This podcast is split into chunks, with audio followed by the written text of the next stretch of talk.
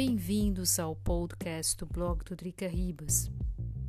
A partir de agora, o blog do Drica Ribas vai ter um post fixo lá no blog e aqui podcasts com as principais informações sobre o coronavírus na Áustria e sua versão mortal, a Covid-19, em português. Esse é um serviço que o Drica Ribas presta junto à comunidade brasileira e portuguesa na Áustria, especialmente para aqueles que ainda não possuem alemão o suficiente para seguir o noticiário. Em função do número elevado de casos de Covid-19 e a alta ocupação das unidades de terapia intensiva dos hospitais vienenses, o lockdown será prorrogado em Viena até o dia 11 de abril. Para os estados da Baixa Áustria e Burgenland, seguirá ainda até o 6 de abril. Entretanto, outras regras foram ventiladas pela imprensa. Nada de muito diferente do que estamos acostumados, infelizmente, de outros lockdowns. Só se pode sair de seu domicílio para fazer compras ou tomar ar fresco. Pode-se visitar os parentes, mas somente um de cada vez. Por exemplo, meu marido pode visitar minha sogra, mas eu não. Nossa filha pode ir junto é o que se chama de Ein plus eins Regel. Proibido visitar parentes no exterior, mais ainda para nós do Brasil. Não há restrições para Austrália, Islândia, Nova Zelândia, Noruega, Singapura, Coreia do Sul e Vaticano. Não haverá controle para dentro das casas, mas se houver barulhos e vizinhos acionar a polícia, e se estiverem pessoas estranhas, a multa pode chegar até 1.450 euros. Cuidado para aqueles que gostam de ouvir música alta. O, convida, o confinamento total ou lockdown será entre o 1 de abril até 6 de abril, o que foi denominado Osterruhe für Ostösterreich para os estados da Baixa Áustria e Burgenland. Viena foi prorrogado até o 11 de abril. Vou aqui falar das regras que estão publicadas no site do Ministério, no caso seria do Ministério Social, aqui que é o socialministério.at. Vamos lá.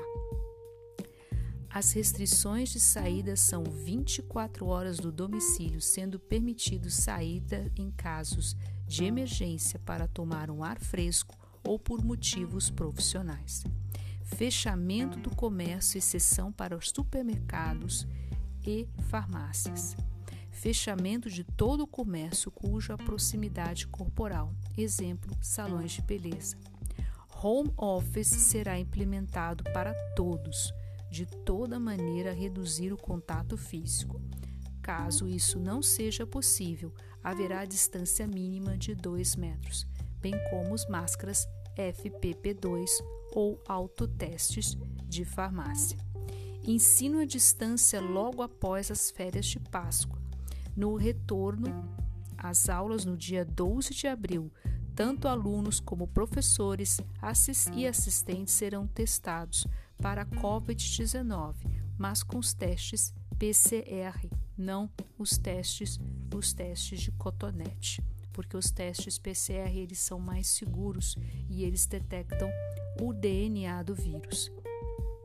Regras de viagem para trabalhadores fronteiriços. Isso é muito comum aqui na Áustria, por exemplo, lá no estado de Vorarlberg, o pessoal que mora de um lado e trabalha do outro, aqui para o lado de Viena, muita, o mesmo acontece pelo estado da Baixa Áustria, pessoal que faz com fronteira, por exemplo, com a Eslováquia ou com a Tchequia, ou muito pessoal que trabalha no, como auxiliares de enfermagem nas casas de repouso.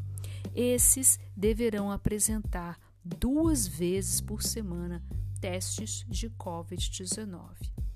Essas regras já estão em vigor desde o 25 de março e vão até o 3 de abril. Bom, esse aqui é um post que eu escrevi ontem, mas isso, isso muda muito, porque inclusive agora, nesse momento que eu estou gravando esse podcast, há negociações ali no Bundeskanzler, há negociações muito duras, porque, por exemplo, a cidade de Viena está prorrogou o lockdown até o dia 11 de abril, mas os estados do Burgenland e da Baixa Áustria não.